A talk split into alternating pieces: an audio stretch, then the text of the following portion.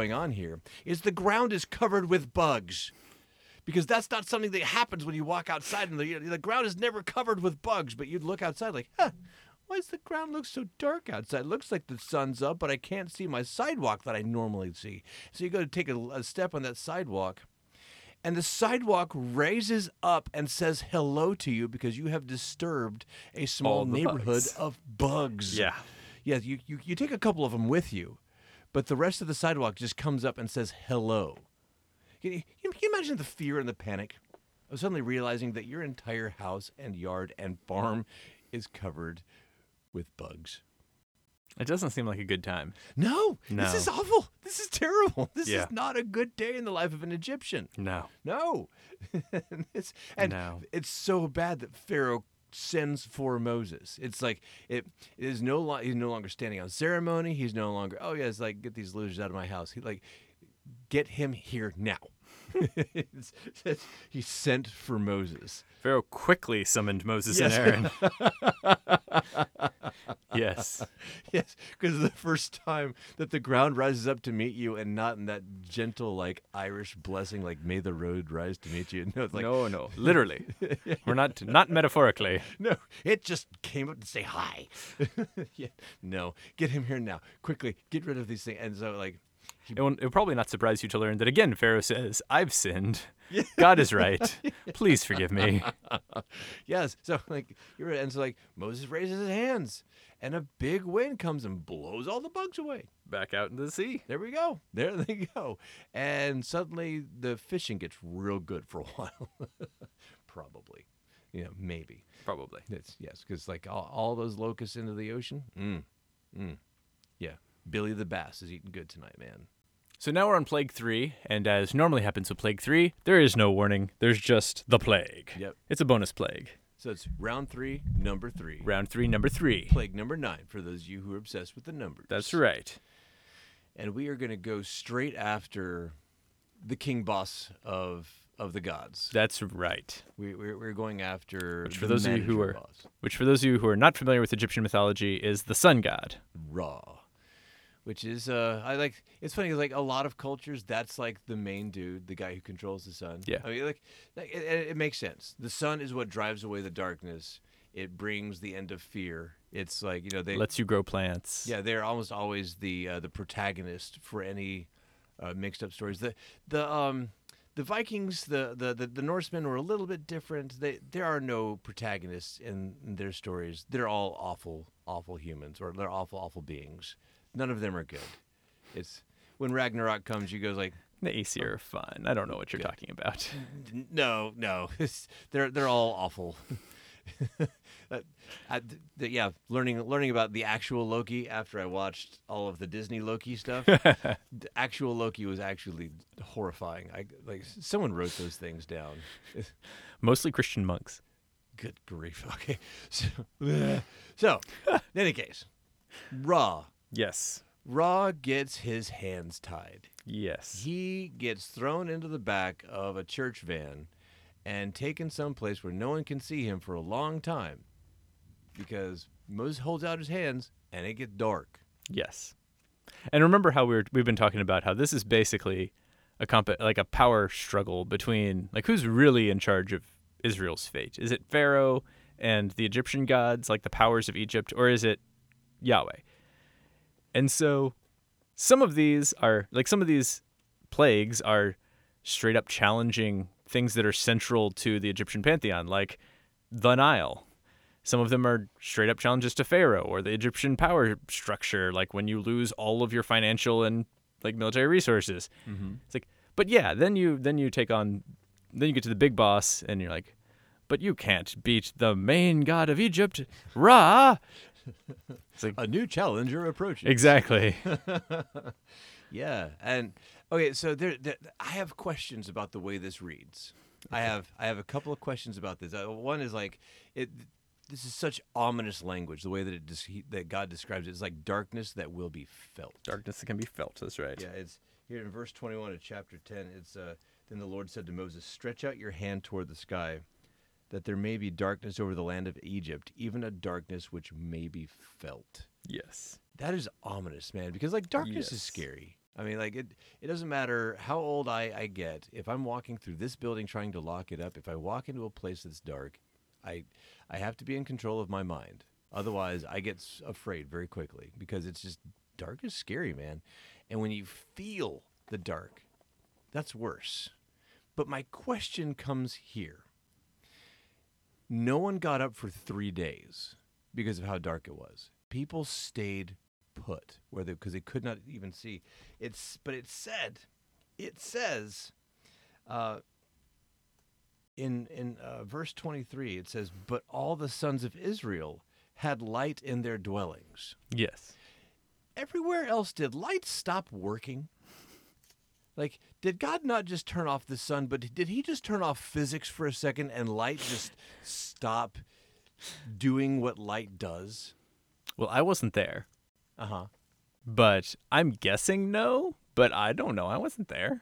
I mean, like, it's something of which He is capable. I mean, if Well, sure. if Jesus can like pour water from one thing to another, and it goes from water into wine, and completely break all of the rules as far as like stuff existing as one thing, uh, you know, and if you could like tell something to exist and it starts existing, uh, you know, it is with it is it is completely possible for him to know the cheat code to suspend light from working, where like someone would actually like make a fire and the, have the fire burn, but no longer give off light energy. I mean, I, I'm, that- I'm shrugging for those of you at home. yeah, yeah, I don't know. yeah, good. It's possible. Good, good solid shrug, but like, God is capable of it. yeah, but like for me, that like in my imagination, because there's no other real de- you know, like definition here, and because it says the Israelites had light in their dwellings, it's like either suggests that like people were so depressed they didn't turn the lights on, or light just didn't work for them for three days, which is that's that's scary, dude. Like the one thing that like. How how scary would that be to not be able to see anything for three days? It'd be pretty bad. like to be de- like completely deprived of your sight for three days and everybody deprived of their sight for three days that's horrifying Which leads to a response that's not that surprising. Pharaoh summons Moses and doesn't even go with the I've sinned part at this point. He's like, Go. You you go. Go worship the God go worship your God Yahweh. Do it. Yeah, you can take your women and children just like you wanted. Just make it happen. he says, uh, but leave your livestock Yeah, leave your livestock. Which, like, obviously he's saying, like, okay, I, I give in to everything you've asked of me. Just leave your livestock so that I know you're coming back. right which again That's it. reasonable Yes. at, th- at this point, I again sort of feel bad for Pharaoh because he's Yeah. like, he's been thoroughly humiliated to the point where he's just giving in on everything he was trying to avoid giving in on. And Moses just will not let it go. yeah and yeah so like okay turn the lights back on sweet deal man. Pharaoh changes his mind. Bad choice.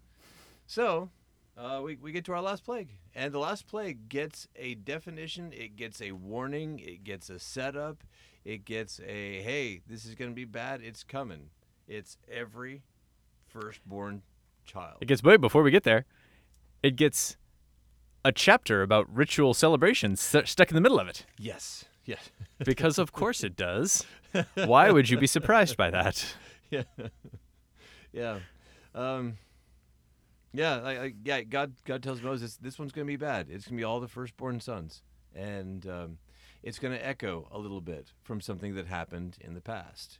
All the firstborn sons. You may remember this number from you know 80 years ago. And But- also, uh, you may also remember it from the beginning of the plagues when Moses comes in and basically says, This is what Yahweh says Israel is my son. I want him to come out in the desert and worship me. And Pharaoh says, Psh, no, I'm in charge of sons here. The guy's like, You sure that's how you want to play this? Yeah, before before he came in, God explicitly said to Moses, He said, "You are going to go tell Pharaoh that because you have abused my firstborn son, I'm going to Meaning Israel. meaning Israel, I'm going to kill your firstborn son." And then, like a moment later, God started trying to kill a him, whichever him it was. un- Which I like thinking it was Moses' firstborn son because that makes sense to me. yes, But Uh, but as Damien just said, it's a it's a him, whoever Yes. him is. and uh, and the uh, the impending death stopped because they properly followed instructions uh, that in, involved Circumcision. it involved putting a bloody thing on a place. And so now we're going to put a bloody thing on a place. Except now we're going to go. They're going to get the instruction to go slaughter a a, uh, a faultless lamb, and take the blood and spread it over their doorpost. And if you do this, if you follow the instructions, if you obey, if you are obedient, which, as we talked about, Oh, wait, we're not done yet. Like worship. You also have to cook it a certain way. Oh yes, yes, yes, yes. You also have to eat it in a certain time period. Mm-hmm. The bread you make with it has to be made a certain way. Mm-hmm. You have to be wearing certain things while you do it. Yes. Uh, did I miss anything? I think that's the gist of it. Yeah, yeah. Well, well, we we eventually add lots of stuff later with the seder meals uh, when we when we remember this. But this is this is something that is so important in their history that they wrote all this stuff down because they are going to imitate it for the rest of the, for the rest of time. Because like Jewish people still, Yep. uh, still do this. Even like the ones who like, they're like they're, they're mostly just uh, culturally Jewish, but they go home to their parents' house and they do Passover Seder meals with mom and dad because that, it makes them happy. They do this. This is Jewish Christmas. Yes, th- th- very much. Yeah, this is this is this is their thing. This is the meal that uh, that Jesus enjoyed with his disciples before uh, you know the night that he was betrayed. When we talk about he took the cup, he took the he, he took the bread, he took things that were from the meal that celebrates this event, and uses them to invite people to a, a meal about himself. So this is this is a this is a, a an event. This is a point. This is a moment that actually points to Jesus. But before we get there, let's Yes. talk about what it points to right now. yes. Because, so first off, you get this instruction that you just completely change the calendar. So that Passover is the beginning of the year now. Yes. It's like, so that's kind of a big deal. Yeah. Then you have this whole thing where, I mean, it really boils down to like, what's been the what's been the theme since the beginning, right? Like, does God really have my back? Like, yes. so you have Adam and Eve. Mm-hmm. That didn't work out so well because they thought God didn't have their back. You have Cain and Abel, who's like, hey, if I kill the only other person making sacrifices, then my sacrifice will be accepted. It's like, no, no, mm-hmm. that's not. That doesn't work out so well. You have the whole like Tower of Babel thing, where God's like spread out throughout all the earth, and they're like, maybe if we build a giant tower together in one place, we won't be d- spread out throughout all, all the earth. and then you get like Abraham, who does a good job of this by like offering Isaac, Isaac because he does believe God has his back. Like this whole question. And then you end up with Exodus, where, to be perfectly honest, the problem kind of turns so far into like, what if it's not your choice? Right. Because like they were in Egypt being God's representatives. Right. They were in Egypt doing what they were supposed to do, and they were oppressed through no fault of their own because somebody stronger than them took advantage of them. And so now you're like, okay, does God have our back when it doesn't look like he has our back? Does God have our back when it seems like he's not giving us an answer or when the whatever's like the situation's too big or like does he? As as a uh, it's great to watch the the way that uh, that that he interacts with the entire thing because it's like that the conversation from the Israelites is minimal after after the first uh, two things when they're like, "Hey, this is kind of making things not good for us right now." Um, there's there's no real notable conversation with any of the elders of Israel. Um, and and it, it does focus back in on them when they get like this very long set of instructions for Passover um, not just for now, but for when they when they will do this forever. This is like it's instituted like forever. This is this is th- these are your instructions forever here, Yeah. guys. Um, but like, there's there's still like there's no conversation back. It's just like because like they've been watching this whole t- this whole time. They've been watching this beatdown happen for uh, for Egypt, and like the the first couple of things, well, like it made their made their work harder. The rest of it, they're they're suddenly watching their God you know, throw down the hardest stuff they, that that he can at Egypt, and just watching Egypt absorb uh, plague after plague after plague, and become weaker and weaker and weaker. And they're watching as uh, each time, at the conclusion of each one, it's let my people go. It's letting people go. It's all right. Well, we're going to go do this thing, and it's, and it's uh, total victory. It's not. We're not going to compromise. I'm not going to like. do. No, it's like no. I'm going to win, and you are going to admit to a total and utter defeat. And so, yeah. So the the, the, answer to the question is coming in is, uh, uh, regardless of how you got into your circumstance, yeah, not, Yeah. only- Not only is he for you, he's he's big boy pants for you. yeah, and and it keeps coming back to like, why would the Jews remember this all the way to present day? Well, because it's like the defining moment of their history, which is why you redefine the calendar around this event. Yeah. But like, this goes back for me. This goes back to Moses on the mountain, where God's revealing Himself, and He's like, "Who is this God?" Well, according to chapters, you know, six, seven, eight, ten, etc. Like. He said, Why am I doing this? I'm doing this so that you will know that I am Yahweh. yeah, And he reveals like what what does that mean? Well, he was on the mountain talking to Moses about it, and we're when you get to the rest of like Leviticus, Exodus, or Leviticus, Numbers, Deuteronomy, it's going to come to some more detail there. But he's not the God who's just big and strong.